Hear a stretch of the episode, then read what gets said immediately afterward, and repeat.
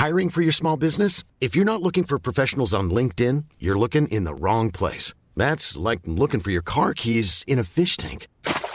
LinkedIn helps you hire professionals you can't find anywhere else, even those who aren't actively searching for a new job but might be open to the perfect role. In a given month, over 70% of LinkedIn users don't even visit other leading job sites. So start looking in the right place. With LinkedIn, you can hire professionals like a professional. Post your free job on linkedin.com/people slash people today. Hi, I'm Guy from Newcastle, and you're listening to Dane Baptiste Questions Everything. My question is Is Twitter still a fascist hell pit? Okay, here comes the show, and remember question everything. Hello, everybody, and welcome to this episode of Dane Baptiste Questions Everything, a podcast where myself, comedian, writer, and occasional actor Dane Baptiste, my producer friend Howard Cohen, aka The Hizzer, Hello. and a mix of very special guests pose the questions that need to be asked. And we are talking everything from We are talking everything from Guy from Newcastle's question Is Twitter still a fascist hellhole? Yes. Yeah, short answer is Yeah. yes, guy. But I guess the question isn't necessarily is Twitter a fascist hellhole. It's more do fascists turn Twitter into a hellhole? Um, because if it weren't people there to say the wild fascist shit, then it wouldn't really exist. But don't worry, guy. I imagine that uh, Twitter wasn't going to be along around for much longer in the uh, current state that it's in. That's right. and um, suffice to say, on this podcast, we ask and answer all the questions, don't we, Dane? Absolutely no uh, question is too big, too small, or unretweetable, or likable, or quotable. And if you do like the show, please rate and review it on Apple Podcasts or follow us on Spotify or wherever you get your podcast from. And you'll never miss an episode where you can hear our very special questions being asked and answered by our very special guest. With that being said, on today's show is a stand-up comedian who is currently the London Roast Battle Champion, or is it? Oh, check that UK Roast Battle Champion, mm-hmm. not just London, national Roast Battle Champion. He has performed at the Comedy Store in LA, representing the UK as part of the Roast Battle League, as well as in Barcelona. He regularly features in clubs all over the country doing fantastic stand-up, and has received rave reviews. During the day, he works as a chef for a charity based in Hackney, and he was born and raised by an Irish mum and Jamaican dad. He studied computer animation at university, which is a passion he's continued to create some comedy series, one of them being my own version of his amazing show, Draw My Bit. He is an amazing comedian, roaster, and animator, and student, I guess, but all round good guy. Please welcome to the show, Mr. Ken Grinnell. Thank you very much. What's happening, Ken? Yeah, nothing much, man. I've got a lot to live up to after that intro. Hey, Like, yeah. listen, Do you do much on Twitter, Ken? Little bits, as you say, it's a bit. Uh, I Shit, mean, innit? yeah, it's like radiation. I only expose myself in small amounts, and then. Uh, but then it's off. kind of in some ways that's like an antidote to how nice things are on Instagram a lot of the time. But there's like Yeah. niceness in there. It's too nice. I mean, I think a lot of the thing as well is like following people who aren't who are all right, like funny people who you like. But then sometimes they can flip the script, Hmm. and like if they've been inside for too long, they can become like a bit wild. Like so you're like, oh no, I used to like that guy. Now he's talking about you know how 5G makes everyone homosexual or whatever. Yeah, yeah, Like, that's true. whatever. I think I think yeah, it's it's definitely a comedian condition to be very careful. I think I think it's like it's the long it's the long lo- it's the long drive syndrome where you're driving by yourself because driving is such a big part of comedy. Driving by yourself, going to gigs by yourself all the time, listening to your own internal monologue, and I think after a while people start to agree with Mm. It. And normally somebody would be able to say, uh, "I think you're reading too deep into it, buddy," or "You could use a drink." But if you're driving by yourself for so long or spending so much time by yourself in hotels, you'll win all the arguments you're in by yourself. Mm-hmm. So it doesn't take much for that. Uh, sprinkle a little bit of uh, access to uh, a YouTube rabbit hole, Yeah. and that can definitely change somebody's outlook and personality super quick. And yeah, we've all lost a few of our uh, heroes. That way. yeah. definitely. It's like solitary confinement, but Yeah, like yeah, with, exactly, yeah, yeah. like yeah, Definitely, yeah, exactly. Which is a comedian, such a solitary art form that yeah, yeah. that that psychological confinement can fuck people up. Um, It's probably time for a question, isn't it, Dane? As the format of this show dictates. It definitely is. I, I do want I do want to say before we get into the question though that it's a pleasure having Ken on, and uh, Ken has uh, been very helpful in helping me realize some of my artistic endeavors as well. Uh, with draw my bit and taking some of the uh, some of my skits from my first uh, Edinburgh show. And making it into a very, very good animated short. So, if you are listening, please do check out Draw My Bit, uh, Dane Baptiste edition. It's available on uh, my Insta page and it's also available on my YouTube. Um, So yeah, that's a kind of dual bit of shameless promo on both our on both Well, our I mean, parts. Ken's me, hard me, work me using as Ken well. as a human shield to be like promote myself basically. no, but Ken's hard work. You want to show Ken because that's fucking not. He ain't but yeah, it's quick. not easy at all. But it's he ain't great, quick great doing work. what he does. Not at all. But And, uh, it, it, yeah, the bits that you put forward, I was saying to Dane already that they're like very visual anyway, Yeah. and they're they're very like um, it just works. Like I've I've tried to like, there's been other comedians who I've had, and like like if a bit's too leans too much into like you know like pornographic things or whatever, it won't really work. Do you know what I mean? Mhm. So yeah, so Oh, I That's a different bit that they're drawing then. yeah, hey. Absolutely. Very much. Some OnlyFans content there. Yeah. Um, but yeah, no, pleasure to work with you, Ken. Yeah. And uh, yeah, as our very esteemed guest, we'd like to invite you to ask the first question, which can be any question you'd like, about any topic you'd like, which we discuss for about 15 minutes. Then Howard here, my producer friend, would like to pose a question to you to discuss for the same amount of time. And when the rule of three as comedy goes, I'll do the same. And then we'd love for you to tell our listeners and viewers so they can find out about your good works, past, present, and future. Sound good? yeah. And the floor is yours, sir, to ask the first question. Well, uh, so you mentioned about my uh, some of my background with roast battles, so that's I kind of want to pose this to everyone, like um, like just your general impressions of roast battles, some of your favorites, Mm. um, maybe even like frustrations, possibly, but just general. I want to keep it quite general because I think it's quite a broad thing.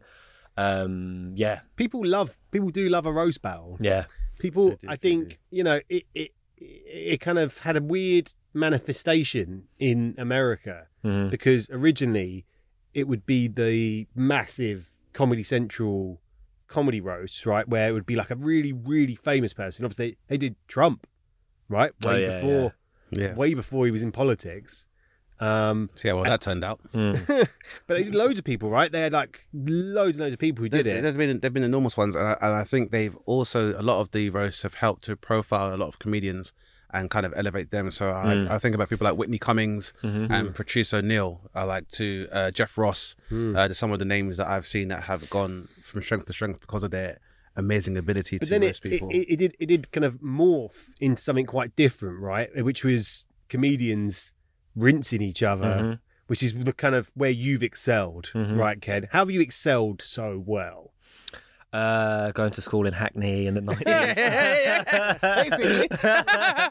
Every day, Yeah. you'd get roasted by the teachers. Like, you get roasted by everyone. I got roasted man. by for because in school I developed late, so I got roasted for What being short. mean? I what does that mean? Like does- everyone I, else. I know what it means. Bruv, it I mean, means me I, didn't too. have this till Yeah, like my mid twenties. I'm, yeah. It's nice, Ken, that you went for your face in terms of a lack of indication of hair. Showed because for me, it was way lower and, and developing later than everybody else. And so, yeah, like you said, that uh, the ability to be able to roast people Yeah. because you're aware. First of all, I can't physically overpower everyone because No. I haven't gone through puberty left, so my balls are still in my stomach. So Yeah.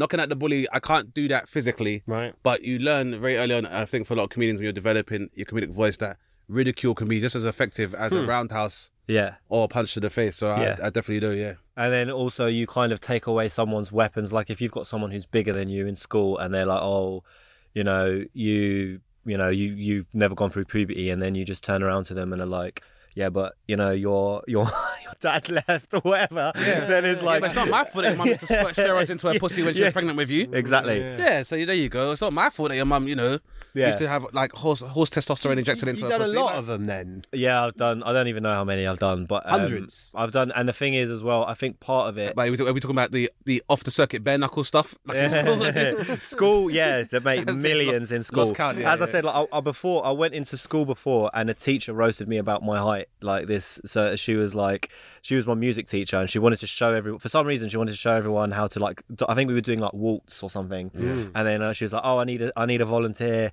And then I was like, I put myself forward, and she was like, "Yeah, no, somebody who's like." a grown- a grown- yeah, a a grown grown, man. and, and everyone was like, "Oh, like whatever." But you, you, so you, you, you, you know, you've kind of mastered this, this, Yeah, this yeah. sub genre art form in comedy, right? So you, Yeah. you, so you, you, you could just roast anyone, right? Yeah, you roll with the punches as well. I think another thing, me personally, there's things that I critique from people where I'll see like if somebody gets roasted and it looks like the roasts are affecting them.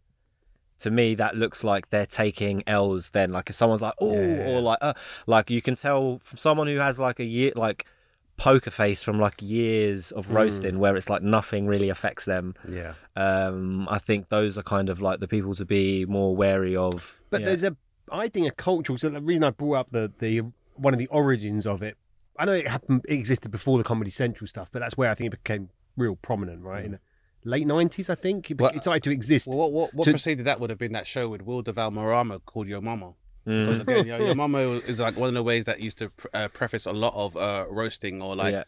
what we school like cussing back, cussing matches. Wild cussing and Out was a bit like and that Wild as and Out was very similar as well. Yeah. So but definitely the biggest platform for it was those comedy. So I think that's where it Yeah. reached the biggest platform, right? And then it became particularly in the UK, um, definitely. and that's what I was actually about to get at is that the, it, to get it over to the UK Mhm. has been a real problem because people are polite in this country compared to the Americans. The Americans will be like, for I'll give you an example of what I'm talking about. Is mm. If you watch a cooking show, take Gordon Ramsay to one side. Watch a cooking show in this country. when someone gives someone like cri- criticism for their cooking, they don't slate them like Americans. Slate them, and roast them, pretty much tear them apart for it when they fuck it up in America. So in, in this country, we're not as natural for it. I think that's what that's what I certainly hear in television. Anyway, mate. Yeah, yes and no. So there is a lot of polite people in the UK. A lot of the politeness is kind of like a facade and a formality.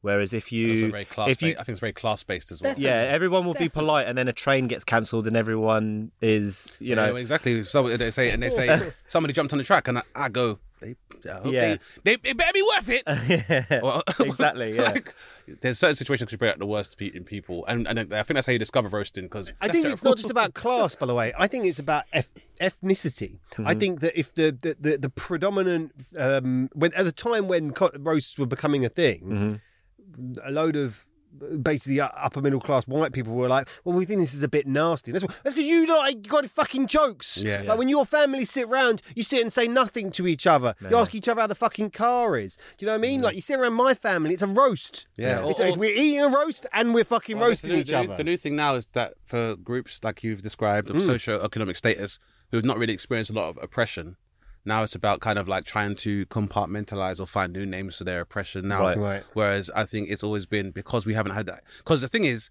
when if you feel offended or you feel hurt, you can go to a shrink or go to a psychiatrist if you've got money. Whereas for those of us who've not grown up without money, either to either Sure. seek a cosmetic uh, solution to whatever insecurities we may have, or to get any kind of psychiatric help with it, you had to learn to steal your resolve by being able to return what was sent back at you. yeah.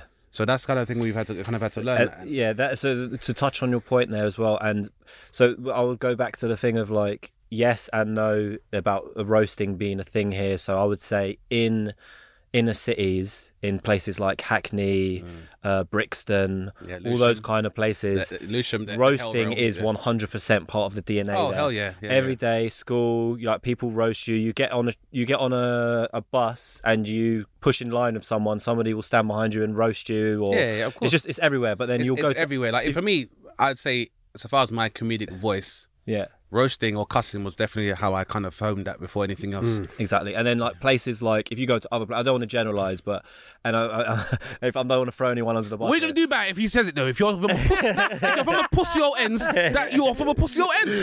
Like Bath, innit? Like if people are from If you're from Bath, yeah. So like you, what are see, gonna do? You'll see people from Bath, yeah. And no disrespect to Bath, but fuck you guys, no. Um, but like I'll- you'll see people from like say Bath, say they've got like a really good comedian who's a good writer. You can tell they've not grown up in the roast culture from like stuff that I've said where they're not battle hardened. Like Yeah, you I can, can just see- tell like stuff yeah. really gets to them. Like you can Yeah, tell yeah. like you'll say a thing and Big they'll be like, time. oh, like so, yeah. You can sometimes, definitely like- tell. I mean, look, yeah, you know, well, There you go, Bath, you pussy old. Ken, I said it. Send the shots on Yeah. the podcast. I don't have um, any shows there, so it's fine. Yeah, that goes that goes for Yeovil, Cornwall, or mean- Gloucestershire, all you little pussies. No, roast battles are good, good, right? You you you you done a couple? I, have done. I've done. Yeah, uh, done I've done three roast battles actually, yeah, yeah. and uh, they they've been enjoyable. And for I gotta be honest, my my record in official roast battles is one win and two losses. oh, okay. But at the same time, I have to say it's definitely travesty because Yeah. I um It's hard. my my Hard, my because my record prior to going on to the mainstream circuit, ah mate, Yeah. undefeated. Floyd Mayweather revolution when it came to cussing And matches. Ken, yeah. Ken's the Ken's the champ, right? He's the champ. I've seen it myself, and I can see exactly why he is the champ. Come as on then. Ken. I'll, Look, t- I'll, I'll, uh, let's do it. I'll take you right now. Let's are fucking you, go. Are you sure, Howard? Let's do it. I don't care what anyone says about me. I'll take on the UK roast battle champ. What you got, mate? I think uh, you look like the last guy to leave a house party.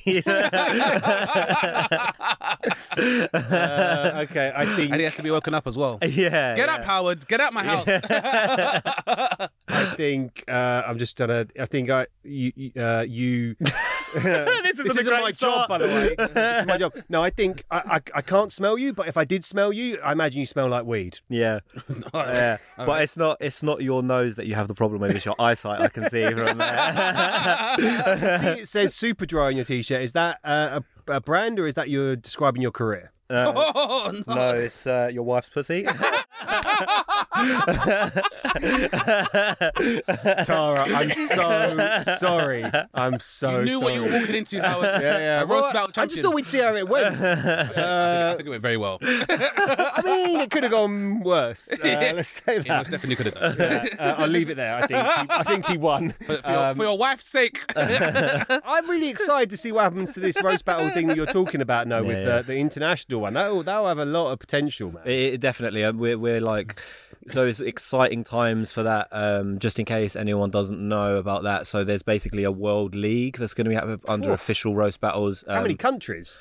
Uh, officially at the moment, I think there's only like ten Yeah, I was places, gonna say, but yeah, there's 'cause- going to be more. It's not working the language, language I'm going to barrier. say go, to, go to some countries. I'm not sure English they're speaking, cracking. English yeah. speaking, like I'm places. not sure they're cracking yeah. roast battles out every week in, Yeah, in no, certain no, no. countries. Or, I'm or- not going or to it name. or it depends on the type of roast you do, I suppose, as well. Because Yeah. obviously you have to have a, a cultural understanding. I think this is one of the reasons why roasting in London is a it's a great it's a great um uh, starting point. I think it's a base definitely, definitely a good place because it's it's a melting pot.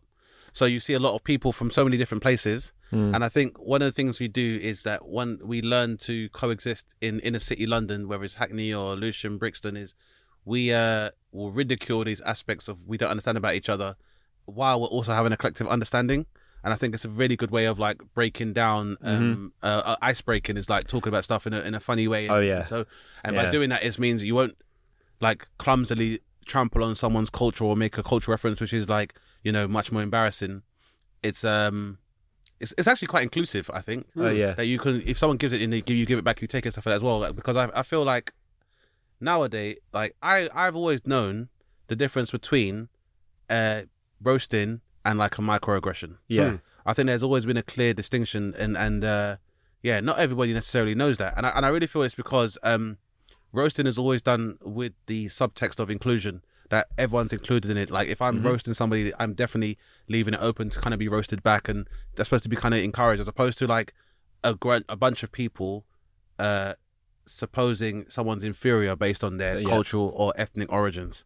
And I think sometimes that's the problem is that people forget, or people can try to conflate the two and I don't think it's necessarily the same. I think it's um, it's for me. My experience has always been, you know, if I can, I could like cuss and roast somebody like, like viciously, relentlessly, yeah. But if there's, but there's, there might be a point that you know, if they have a serious issue, that might be the one thing I leave. Mhm.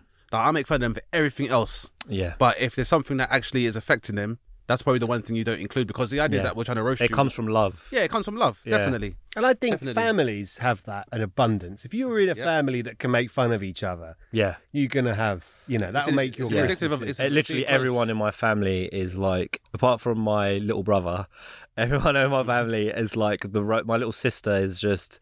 If she did comedy, like she would be. Still time, still time. Yeah. still time. But it's but you know it's it's a niche that's being forged, which I think is really good as well. Um, in terms of uh roasting, I also think it's important for people to understand like the origins of roasting because obviously, like it's like cussing matches and like people do stuff like your mama, but. Mm. Um, the the historic significance of it is supposed to be like from when slaves or used to play the dozens, or former slaves used to be dozens, which is trigger warning. First of all, I should tell people this, yeah. But basically, you know when people say your mama's so dumb or your mama's so Mm, fat, right. so and they like "Uh, you a stupid motherfucker. This originates from when slavery or chattel slavery became illegal in the states. In order to reproduce more slaves, slavers used to force slaves to have sex with their mothers Hmm. to reproduce more slaves. Okay. And so this is where the term motherfucker comes from, which is one of the reasons why you probably are not allowed to do it on BBC because if you research it, that critical race theory knowledge might yeah upset Okay. a lot of people. But it was one of the ways that people would process this very terrible paradigm they had to kind of live within. Yeah. Is they would play the dozens and make fun of each other as a way of like you know, like I said, done out of love. Mhm. Because obviously, if your origins are of something so horrible, you're gonna definitely have a complex. And this is the way people learn to kind of process this is about making fun of There's like, a- your mum's so a- old, your mum's so stupid, and that's kind of where I think the roastings come from, so as far as the modern way we see it nowadays. Because that's because like I used to see roasting like for me roasting was like, and also because I think roasting is very significant because I think one of the things when you go into stand up comedy, most people will be like, what if no one laughs or what if you get heckled? Well, in one on the one hand, ex- experience is the answer to that question. Hmm. Hmm. On the other hand, roasting is the answer to that question. Hmm. if you heckle me on stage, by the time I'm finished with you, I'll make sure you self harm by the time you get home. Yeah, yeah, And sometimes letting people know that yeah. is very effective. Sometimes you you pray that a certain person will Yeah, heckle you, exa- absolutely, because they've yeah. been misbehaving during other acts, and you're like, That's right. please, There's please reason- say something when I'm on stage. Yeah, and then they There's a don't say reason why- anything because they get the they know- vibe. Yeah, they get the vibe. They know you're ready for that. How many comics post the best clips they post on their socials or of them interacting with the punters? Right? Yeah. Like, it's the best bit. You Yeah. know, it really and, does and, give yeah, you and dealing, chance. and dealing with hecklers, and I, and I think a lot of the time it's like I think a lot of hecklers have the idea that they uh, can uh, unsettle a comedian by maybe making an observation about Good themselves. luck to 'em. But I think a lot of people don't understand, and I think one of the one of the most effective ways of roasting I've learned is that like before I think about what to make fun of about anybody else, it's about exploring and accepting whatever flaws or insecurities Yeah. I have of my own because Yeah. I should be able to get there before anybody else does. And I think that's one of the ways you're able to maintain your poker face is that if someone says, "Yeah, but by the way, look at this," and you'd be like, "Yeah, obviously, I've heard it like a yeah, I've million heard it a million times. times. Yeah. Yeah. I heard it when I woke up next morning next to your mum. We're still Well- fucked. Yeah. And she still works for my briefs now. But Uh, we wish Ken lots of luck in the tournament. Uh, good question, good subject for us Mm-hmm. to discuss. I'm going to move it on to something linked, a little bit linked. We'll be back after this.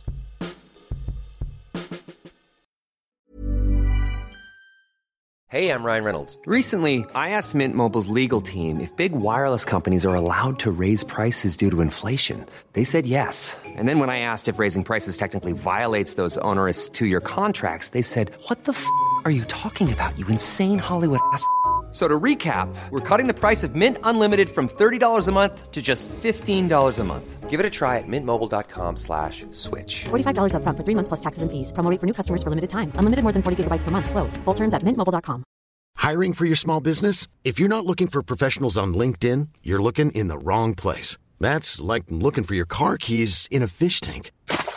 LinkedIn helps you hire professionals you can't find anywhere else, even those who aren't actively searching for a new job but might be open to the perfect role. In a given month, over 70% of LinkedIn users don't even visit other leading job sites. So start looking in the right place. With LinkedIn, you can hire professionals like a professional. Post your free job on linkedin.com/people slash people today.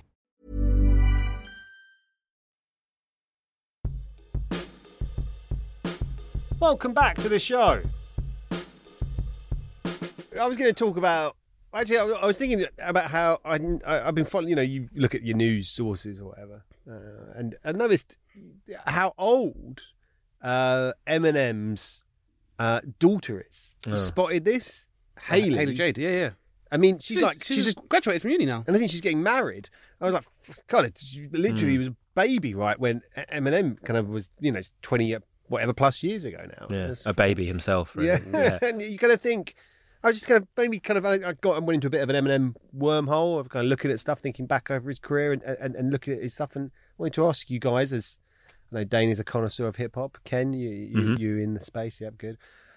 How do we rate Eminem in the pantheon of great rappers? I think it, I Mm. think it's a very challenging person career wise to Yeah. to compare to a lot of people. I saw a little meme going around about uh, something about uh, I think Jay Z and uh, talking about it's a picture of some of the greatest rappers of all time together. And anyway, I, what where'd you where'd you rate Eminem? Where'd you rate Eminem, Ken? Me personally, I would put him up there very high. Um, when he first came on the scene, um, he was doing stuff that no one else was really doing, and he was kind of that. He's called, almost had kind of like a comedian's perspective of rap, where he was kind of self-deprecating, making fun of himself, saying this really outlandish stuff about you know, about himself and his mum because he's probably used to like similar kind of vibes to what we were talking about with roast battles, getting roasted every day for being white, for being trailer trash. Um, So far, well, that's the thing. The, the final scene of Eight Mile, Yeah. was almost like captured the roast battle perfectly. Yeah, Obviously- exactly. Obviously, they're battling, and there's a lot of parallels with Yeah, that yeah. kind of thing. Same with like the crowd energy. Um, winning over crowds can be really tough. Like if they're because you Sorry, just remember, just to interrupt you, I'm actually two for two because I also defeated Vince Atta at a rap battle in Edinburgh. nice. It means everything to me, Saffron. Yeah, it does. But also, the show comes first, which is another thing. A lot of people get too much into the wins losses kind of Mm. thing as well. Um, and there's a lot of variables in the night. You could have amazing jokes. Your jokes could be better than the other person, but if the other person has brought loads of their friends, Right, right, or right, yeah. you know the judges don't really like you, or whatever, so it's really the show comes first, really. Mm-hmm. Anyway, so but yeah, um, Eminem, I would rate very highly with somebody and he's obviously someone who's collaborated with a lot of other people and has done writing for other people and stuff as well and with his kind of I, I would say when he had more drug problems is when I liked him more. Me too. when he after when he when he got his life together, he wasn't as good when he's doing songs with Rihanna and stuff. Right. Terrible songs. But it's better that his life's together.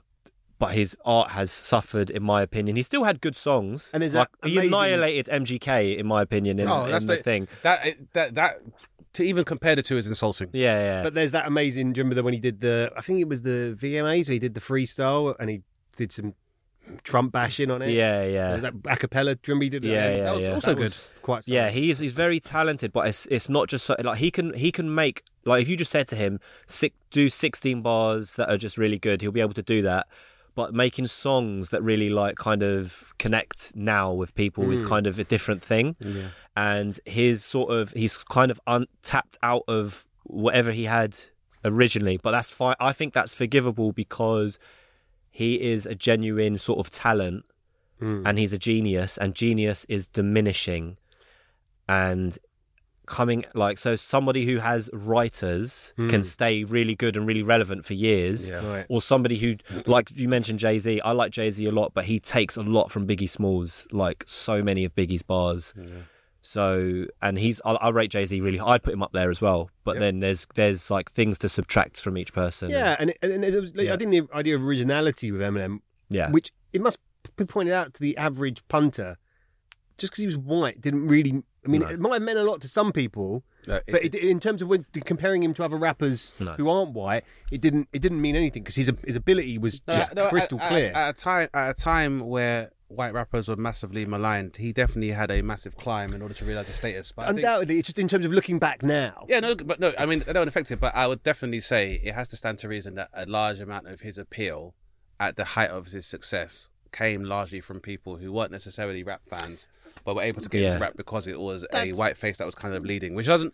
hmm. again, I don't think has any bearing on his status, but it does Yeah. seem he has to be considered when you consider who is giving him the acclaim. I Yeah. that's Because there, are, interesting. because there are some people who are like, I like Eminem, but I don't listen to rap. For me, you don't get to come into this conversation. Yeah, of course, and, You and, and, you that, and that, that's that is definitely a, a, a, a racial prejudice. Yeah, yeah. yeah people in, but yeah. what- Pussy old towns there, man. Wearing dungarees and that. You are the soccer mums and that. Fuck you, lot, bro. No one cares what you think. Problem is that people do too too much nowadays. keep listening to the show. Uh, the thing I did, so I, I went back and I, you know, it's interesting what you say. Like for me, like the generation I'm part of, it's those first couple of albums of Eminem that are the ones that will, will be the the everlasting legacy. Mm-hmm. Um, when you talk about his comedy elements, like you know, it's a fascinating thing that I think real Slim Shady would be one of the most successful songs he had. I don't know if it mm-hmm. went to number one in every, but it, was massive song. Mm-hmm. You know, you, that is a that is a weird beat when you listen to it. Yeah. It's so bouncy and weird, like, but it's just a comedy. It's like a almost the whole thing is like comedy. Like it, it really isn't. But and I have to flag this up, and you can call me uh, whatever name you want. But like when you go across those couple of albums, it's tough listen to in this era now because it's so rampantly homophobic is a, is a is a big part of it. There's no mm. way out of that, and it is fucking bleak on certain tracks, like mm. really really unpleasant. Now you could still listen to it and have, keep that in mind, but it does affect it, mm. and also the misogyny. But then that is you know a criticism of, but actually both of those things are criticism of a lot of rap from an era, right? That's not just Eminem, but in Eminem it's so because he's so big with the humor, it feels particularly cutting. I think. But where do you look? Ken's looking at me like I don't give a fuck. But Um, no, I, I agree, and I think some things are of their time, mm. like Eddie Murphy Raw. That's the example I was thinking. Like, you well, get- yeah. you People get- go- go back and say it's like uh, unwatchable because it's so yeah, homophobic hmm. and misogynistic. he, but yeah, it's like, and he himself is like, yeah. Well, I mean, this is what I've heard anyway. I've heard that he's like looks back at it and it's kind of like, yeah, that was extreme or Which is whatever. but- because which is ironic because when Eddie Murphy began the migration into making more family friendly, popcorn friendly films, is when we all said that he's he Yeah. was having his n- denouement. yeah, in his yeah, genius. exactly. So but then with Eminem, you know, there's literally lines, you know, yeah, yeah, yeah, Uh, about boy bands. yeah, yeah. sucking Yeah, whatever yeah. and like it's like it's like that's your chorus your chorus is calling them get, calling them gay Yeah. basically it's like wow like that's was it calling them crazy. gay though?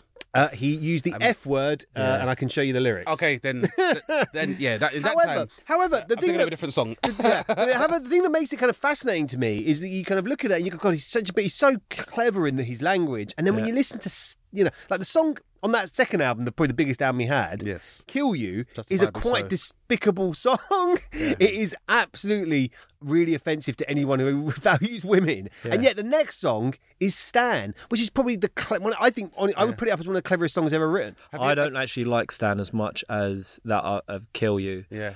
Um, Have just- you heard, have you heard yeah. Same Song and Dance? No, So that's from uh, I want to say Relapse album or something like that. Right. But it's basically him singing him singing a song from the perspective of being like an unhealthy stalker Hmm. who has an unhealthy and very murder fatal uh, So like a fascination like a with like um, Miley Cyrus and then like Right. like Yeah. a lot of other uh, famous starlets. Hmm. And I think for me the the aesthetics that he creates when he does it from the perspective of Kill You Yeah. for, uh, or Stan, that's testament to his genius because obviously it's like the ability to tell anecdotes through rapping and do it as well as he does, Hmm. and to talk about archetypes and people that do exist. Yeah. I Yeah, think was Ken, what you got genius against Stan, mate? Come on. No, I like Stan. Rinsed. I just think it's a it's um I think it's kind of the the concept is strong. I don't think the and in those days people were judged more for their like l- their kind of their lyrics in terms of like their your bars, your s- your Wordplay. word structure. Yeah. I think Stan is quite a basic song. It works well, but it's just kind of me. I'll come from that kind of hardcore era of like really analyzing it and stuff. But um, it's a decent song. Um, Definitely, it's def- it definitely is one of these songs that um, added to hip hop vernacular. Because now, if someone's Yeah. a super fan, you call them a stan. Yeah, People say I stand. Yeah. I from- just think it's storytelling. You comedians, you know, sometimes you have a, pe- a bit, right, and you're like, fuck me, that's a Yeah. good story, right? But you can have someone whose story tells in a very complex and clever, like Biggie Smalls can Mm. have like really Mm-hmm. multi-syllable rhymes and all this stuff. Yeah, Like called- Eminem called, can do you, it. Called you rap as well. Yeah, I think Nas done it if you- on Rewind. He did it really well as well. and then there's also so there's like there's some people who can tell really brutal stories like Immortal Technique, Yes. And Dance then the- Dance with the Devil. It Dance with the Devil. Like Yeah. that's one of the most grim. Yeah, that's one of the most grim, most hardcore Mm. rap Uh, songs you'll but then there'll be in your life. there'll be people who um also do the flip side of that and then will be like like you know dead prez who say you know um in every song people are talking about x y and z but they're just doing it to pay bills they're frauds you know Right. so there's people who call it out as well and so i think it's quite a broad thing but i think one area of hip hop that people tend to focus on is like oh yeah p- this person's degraded or whatever. And it's like yeah, well, look at Hollywood movies and Yeah, tell me that those people aren't degraded. And I, and I think, uh, and that's one of the good things about Eminem. I think that a large part of his work was his commentary on that, and I think that's why, for many people, he's very accepted in a lot of um, comedy circles because he appeared in Funny People as well.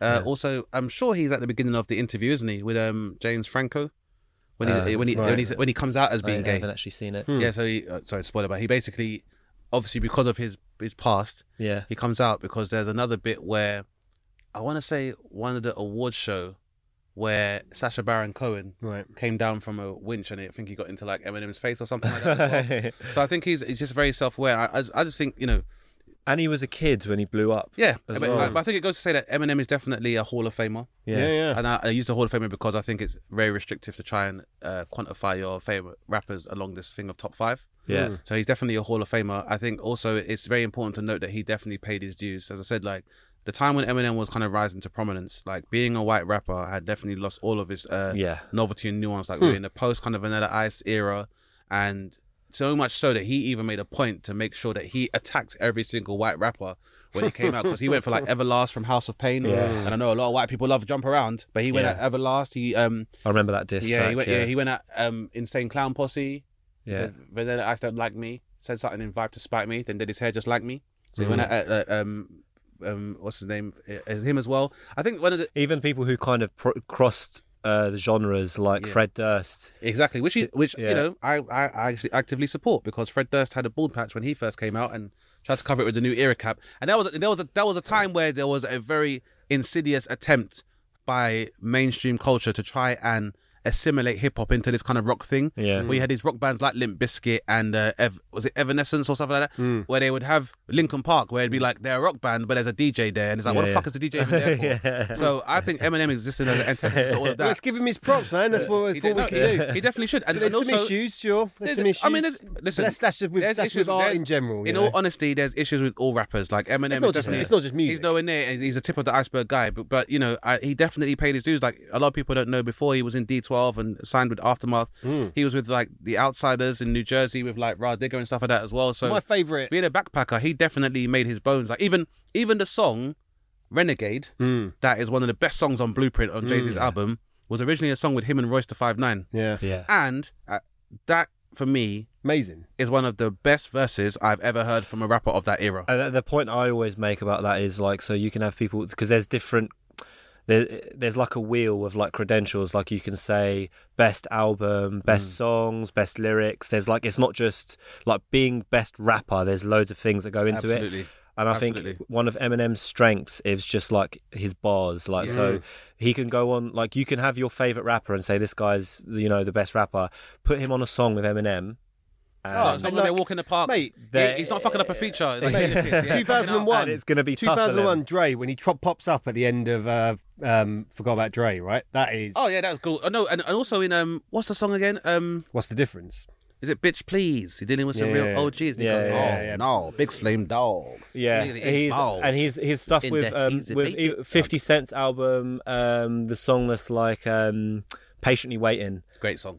patiently waiting. He c- murders that. Uh, he's had a song with Game on Games uh, on the documentary. I forget what the song was, but he done it again. He just does it. He just had this tendency of coming on and destroying people on their own songs. Well, you know what? Actually, that's that's how that uh, which Nas uh, uh, Nas um alluded to when he Yeah. uh, went at Jay Z. Yeah, yeah. Murdered you on your own shit, which Yeah, again which entered into hip hop vernacular as a way of describing someone who outperforms you on your Yeah, own yeah. song.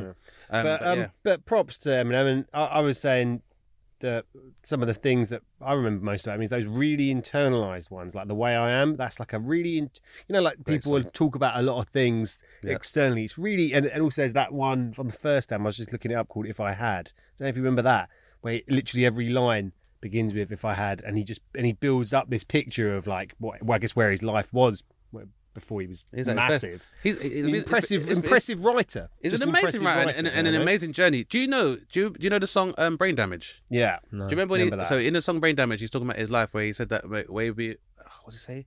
Way before my baby daughter Hailie, I was harassed daily by this bully named D'Angelo Bailey, um, who used who was so obnoxious and used to box us, and his father used to box us, so every day he'd shove us in our lockers. One day he came in the bathroom, and I was pissing and had me in the position to beat me into submission, beat Hmm. me against the urinals until he broke my nose. That guy D'Angelo Bailey fucking sued him. For libel, even though he did that shit. that's, that's, you know, it's like even Uh, having but they're, they're, they're very litigious. uh, yeah, they're- they even having your, your yeah. own mum sue you. But um, just to uh, kind of dovetail it in a positive way, uh, we've mentioned his daughter Hailie Jade, um, who was valedictorian of her high school, and uh, has gone on to have a very good career as a scholar. And enjoy your wedding. Yeah, and enjoy, enjoy your wedding. I'm sure he'll put on a nice And uh, one Marshall for Mathers her. the third, if you're listening, you'd be very welcome on the podcast. whenever he's whenever he's in town. Um, Dane, over to you for the final question. We've gone from roast battles to Eminem. Where are you taking us? It's a tough one. I think. I think. Uh, obviously, I need to make it very clear to people that uh, you know Ken obviously talks about his enthusiasm at roast battling, but that is basically a very small part of your very diverse uh, array of talents. Comedy and creativity are um, concerned um, because I see you as obviously a very capable comedian as well as a roaster, writer, and animator. Um, with that being said, is there a uh,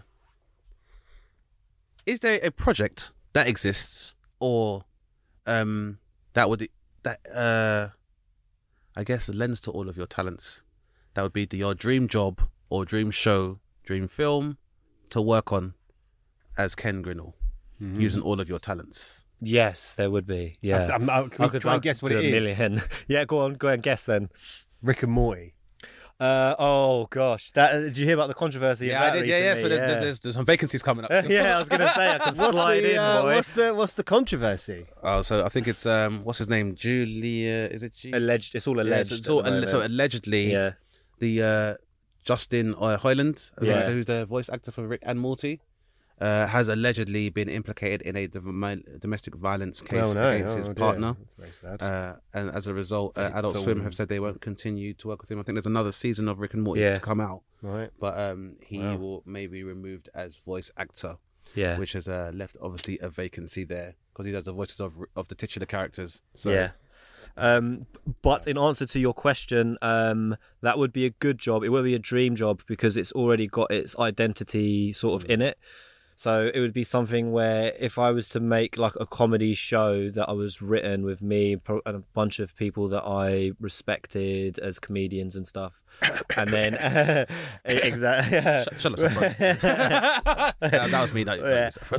obviously yeah and then like just have uh and then have the time to animate it and make episodes basically based on based on our ideas that we come up and make each other laugh with um yeah that's that would probably be my ideal job Is there Um, anything that exists that you think is kind of close to that? Because for me, it's like just to give an example, it's like Atlanta is like the show I wish I made. yeah As as far as like making a kind of comedy anthology, yeah which doesn't necessarily have to follow like a, a canon or necessarily a story, but even like some of the sides. For me, Yeah. some of the side stories that aren't related to the canon of the of the episodes yeah are some of the best ones. So I, I mean, I would do something like I'd have like the comedy circuit, but animated, and have like roast battles, have all the stuff that is involved with comedy. Some of the like maybe have like some uh, dodgy promoters, maybe like Yeah. archetypes like that. Like you could do like funny, have fun doing like characters like that. Then have like you know almost like I guess I mean that could be quite similar to something like extras maybe, but kind of that's I guess if something was similar to that, maybe like that extras or Mm. Stuff that's um I enjoy watching the um uh you remember Ricky Gervais did uh he had the, the podcast Yeah, that, he, yeah. that they were animated I quite like those Yeah, those are cool. um Feels like Yeah. animation's only been pushed to a kind of certain point Yeah. in, in, in, in its potential. Which is ironic because the longest running sitcom of all time is an animated one. Simpsons Yeah. Oh, and, and think how long it's been been around for. I mean, Yeah. into the Spider Verse, I think it really did a good job of making people rethink how they yeah take on That's animation. the best. It's the That's best, my it's the best favourite Spider-Man one. one of. of I think Yeah. that's my favorite Spider-Man one as well. Actually, yeah, to be honest. it's my favorite one New one coming out, right? Yep. Yeah, I, I I've I just watched the like because originally I saw it and was like, oh right, I get it, it's just Spider Man with Air Jordans. But I watched it and was like, oh, this is actually good. Yeah, I really like the art style. And the thing is as well, like I'm really like I I, I like animation. I like if 3D and 2D, um, and that kind of they've done a clever thing there where they've they've approached 3D in a in with a lot of 2D principles. Like cell I won't get like too cell- yeah like like cell cell shading and then Yeah, yeah.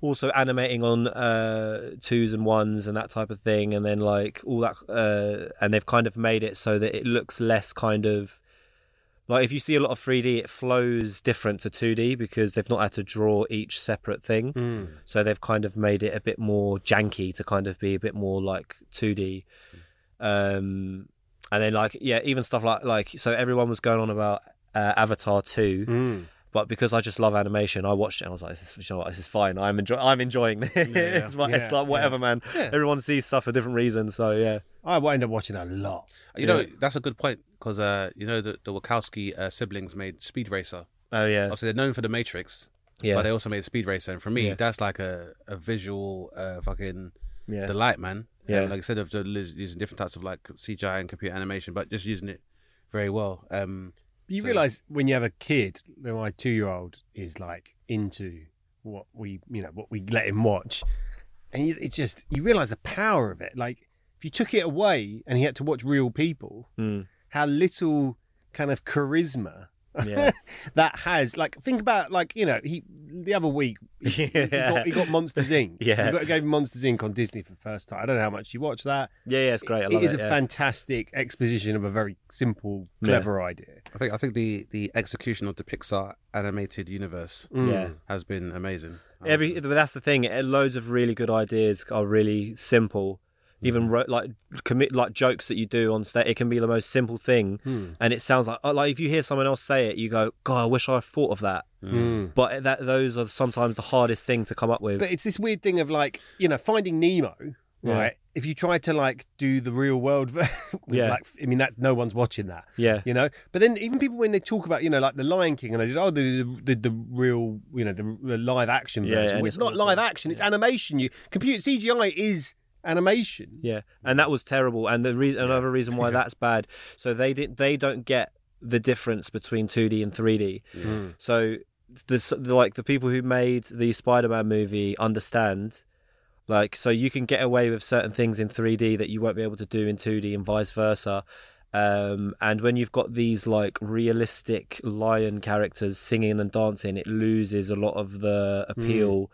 Um, and yeah, it just doesn't work because you have to have it. You have to have it ultra realistic in order for it to look believable. Because you can't have it 3D and make it look cartoony because then it will just look wrong. Yeah. Mm. So it has to look really realistic and move really smoothly, but then it just looks like But it's like it's, it's, it's rigid animals. Yeah, it's rigid and animal, all and, it's- and, rigid. it's- and yeah. because they are realistic, it Yeah. means that they can't do certain things can't which do they can do in 2D. Exactly, there's Yeah, the level yeah. of articulation is kind of lost in there as well.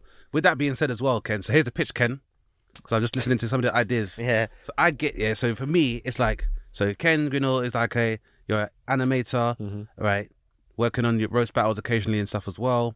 Just looking for getting to that next level, and somehow you are transported to a, ro- a world where roasting is dependent on your welfare. So it's like basically Space Jam, but instead of basketball, it's roasting. You get the, the, the biggest roasters in animation, Yeah. and you got to go toe to toe with them Yeah. in order to not only roast for the sake of yourself, but if you don't beat this roast, the next thing that gets roasted is our planet's climate. oh wow. Yeah. That's right. That's a lot of that's uh, high stakes as well. Like, I think I like uh, I like high stakes. I perform well under pressure. There you go. And so, and so, the, so there's a confederation of planets or an imp or an empire who will determine, Yeah. like the validity of humanity to continue if we're able to vocally defend ourselves. And so you Yeah. become our chief roaster, so we don't Yeah. end up being roasted as a solar system. Yeah. Ken. How's how's that for an idea? Yeah, it's good. It makes me again. If I feel like you can go like intergalactic with the roast, then and like Yeah, exactly. have like stereotypes about the gland thorns from you know uh, Yeah, you- some some got- you got- Mars or whatever. And your breath smells like a gland. Ooh, too far, too far. Oh! Yeah, because It- it- people don't realize. Uh, I'm sure the general public has an idea of this. It is fucking hard to animate things, right? yeah, so hard. It's- so the slow. hardest the hardest thing about it is going to sleep and forgetting about it. If you've got a project on that you're working on, it's literally all you can think of. You go to mm. sleep thinking about it, you wake up thinking about it, and you just have to get it. You just have to get it done. So you can't like I, I get you, you can't animation is not something where you can just kind of like jump into it for half an hour. You have to commit at least five hours mm. minimum mm. to get like you don't really get anything really going for the pers- for the first hour like you have to get into the flow of it and then you start like doing really good stuff and thinking oh yeah and then i can do this instead of this and this bit where he says here i can change to this Isn't that why people work in? You know, I've, I used to work at a massive special effects company that, that you know, just working in teams is the only way to cope, really, isn't it? Because Yeah. it, it just c- can. You know, it's such a big task. yeah massive task. I think people understand like it's like there's two studios that do like episodes of The Simpsons because Yeah. it's like six months, isn't it? but there, but, but there, there are people who don't understand like i've had people who will say to me like yeah i need 10 minutes of animation for this thing um, and it'll be like a Friday, and they'll be like, "Can you have it ready by Monday?" I'm like, "What are you? Sorry, what?" Like an Like, AI. Yeah, like what? No, you couldn't get like Disney to do it in that much time. Like, well, they probably, maybe they could, but like, yeah, They'd still And- struggle. yeah. And then you'll go, okay, or they'll say like, do this, and then they just they just don't understand how much goes into it. They think you just go like that, and then you've got a bunch of animations there. So it's good when people recognise the amount of craft that goes into it. Yeah, let's before we wrap up, let's do favorite shout out favorite animations. Let's hear let's hear one. We'll, we'll be each pick one. Come on, Kevin. What's, if you're Uh, picking I've got one, a lot, but I would say in terms of like its influence, uh, its score, I, I can watch it any time and just see something new each time. Uh, Akira, I would Ah, say. great choice. great Yeah. choice. As soon as you said score, I was like, yeah, Yeah, that's a really good choice. I'm going to pick a really random one, uh, which I recently rediscovered, and it was from my childhood, which a, a film called Animal Olympics. I don't know if you ever saw that. Hmm. Oh, it's ah. beautifully drawn, man. It's and it's basically just it's like someone's done the coverage of the uh, the Olympics, and it's just full of animals. So different animals have different skills for different events, hmm. and it's, it's very and it's interviewed with the it's like it's it's very very comedic, but it's quite beautiful. Is that, The way the it's- stop, is that stop motion animation? no, no. Oh, it's, really? It's, Is it it's like the way it's school? drawn. It's it's really Okay, beautiful. So cool. I, I'm just shouting out a childhood favourite of mine, which is Animal Olympics. Damn, Akira is so good. Um, for animation, What are you laughing at, Saffron? what are you laughing at in the corner there? She's looking lame. It's, like, for me, it's, it's, hard, it's hard to pick one. Um, I don't, Well, you got it. That's what I just uh, said. Man, Just pick one. yeah, I guess I have to be The Simpsons then. Yeah. Yeah, because I just think it's just it, for me that was my introduction into uh like kind of like comedy based animation, but a, a comedy that I saw worked on two levels where I just enjoyed seeing animation and I just thought Bart Simpson was a cool kid, whereas yeah. watching my dad like laugh at things and seeing references that Mm. he understood that because even be- what preceded it because I was like the Simpsons came out like 89 90 and Mm-hmm. I, the first time I went to the states was in the 90s where it was getting very big because I think it just come off the back of being the show on the Tracey Ullman show and was coming into its own. And what happened in the states in particular is that there was this massive thing where the 90s also saw a resurgence within like black cinema. Mm. so there was a lot of merch that was coming out which was like the black simpsons. So there was like if you went to yeah, any market store in. Brooklyn Yeah. or any t-shirts there'd be like a black People Bart in my school yeah they wear the black those, Bart Simpson stuff. So I was like this is amazing. Like Yeah. I, I'd already kind of become very excited about it. And yeah so the Simpsons is definitely I think the one for me because I think it's just the the length and the level of impact that it's had on both animation and I think for me the Simpsons allegorically is the best representation of Americana Hmm. that we've ever seen. Like, you know, it's always cited as being predicting the future and being quite prophetic in like its narrative and stuff like that as well. But I just think if you want to see what America really is, the good, the bad, the ugly, the funny, the morose, watch The Simpsons, I think. Yeah. And so, close second, it's got to be up there. Transformers the movie. Yeah, that was great. Yeah, that was yeah. fucking amazing, the animation in that. And also, I, I want to say as well, Dragon Ball Z Yeah, yeah. is a very massively influential uh, anime, and I think nowadays everybody's into anime now. Generation Z are all into anime yeah. now, but before Generation Z, it was Dragon Ball Z, and you lot weren't ready. So I was made that very Well, clear. We've gone from animation, uh, Eminem, and roast battle. That's a good episode, Dane. That's a good mix. It's a great mix. Um, Ken, always a pleasure. And again, I just want to thank you for your uh, creative genius and definitely helping to realize different aesthetic for my own work. Um, genuinely, bro, it's been great. And uh, yes. I'm serious about this internet, this this roast battle idea. You know, yeah. I think it's really fun. I- Yeah, it for me, is a it's good like idea. a, for me, I see it like a Space Jam kind of Who Framed Roger Rabbit kind of job. Or Yeah. what, you ever heard that? Um, what's it called? That film? Was it called Cool World or something like that? It's not Yeah, that cool. known. Uh, um, oh, I know what you're talking about. I forget what what it's. I'm about? gonna Yeah, yeah. remember it later. I think there's an animation for it Yeah, as well, or yeah. like that as well. So, yeah, kind of a Who Framed Roger Rabbit kind of job. But um, where can our listeners and viewers can find out more about your great roasting works, past, present, and future, and just your comedy work in general? Uh, you can find me at Ken Grinnell on Instagram. Um, next month, I'm going to be competing in Barcelona as part of uh, London versus Barcelona roast battles thing as well. So, and I'm always posting stuff from roast battles to stand up to animation. Check out the clips. Have you got TikTok? I do have a TikTok. Yeah, Check out his TikTok Yeah. for some of these comebacks on some of these roasts and some of these put down guys. They are okay. If you're a heckler, I would not recommend you try a Ken Grinnell show. that's for sure. But uh, Ken, man, thanks again. Always a pleasure having you on the show. So. Thank you very much.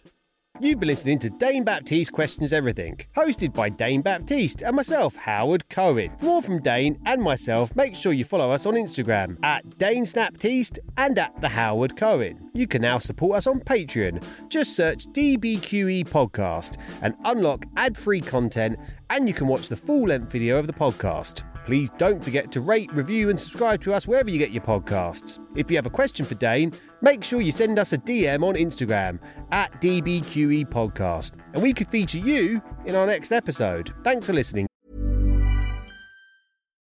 When you need mealtime inspiration, it's worth shopping Kroger, where you'll find over 30,000 mouthwatering choices that excite your inner foodie. And no matter what tasty choice you make, you'll enjoy our everyday low prices, plus extra ways to save, like digital coupons worth over $600 each week. You can also save up to $1 off per gallon at the pump with fuel points. More savings and more inspiring flavors make shopping Kroger worth it every time. Kroger, fresh for everyone. Fuel restrictions apply.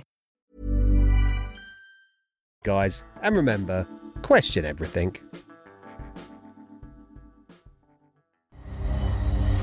Insanity Group.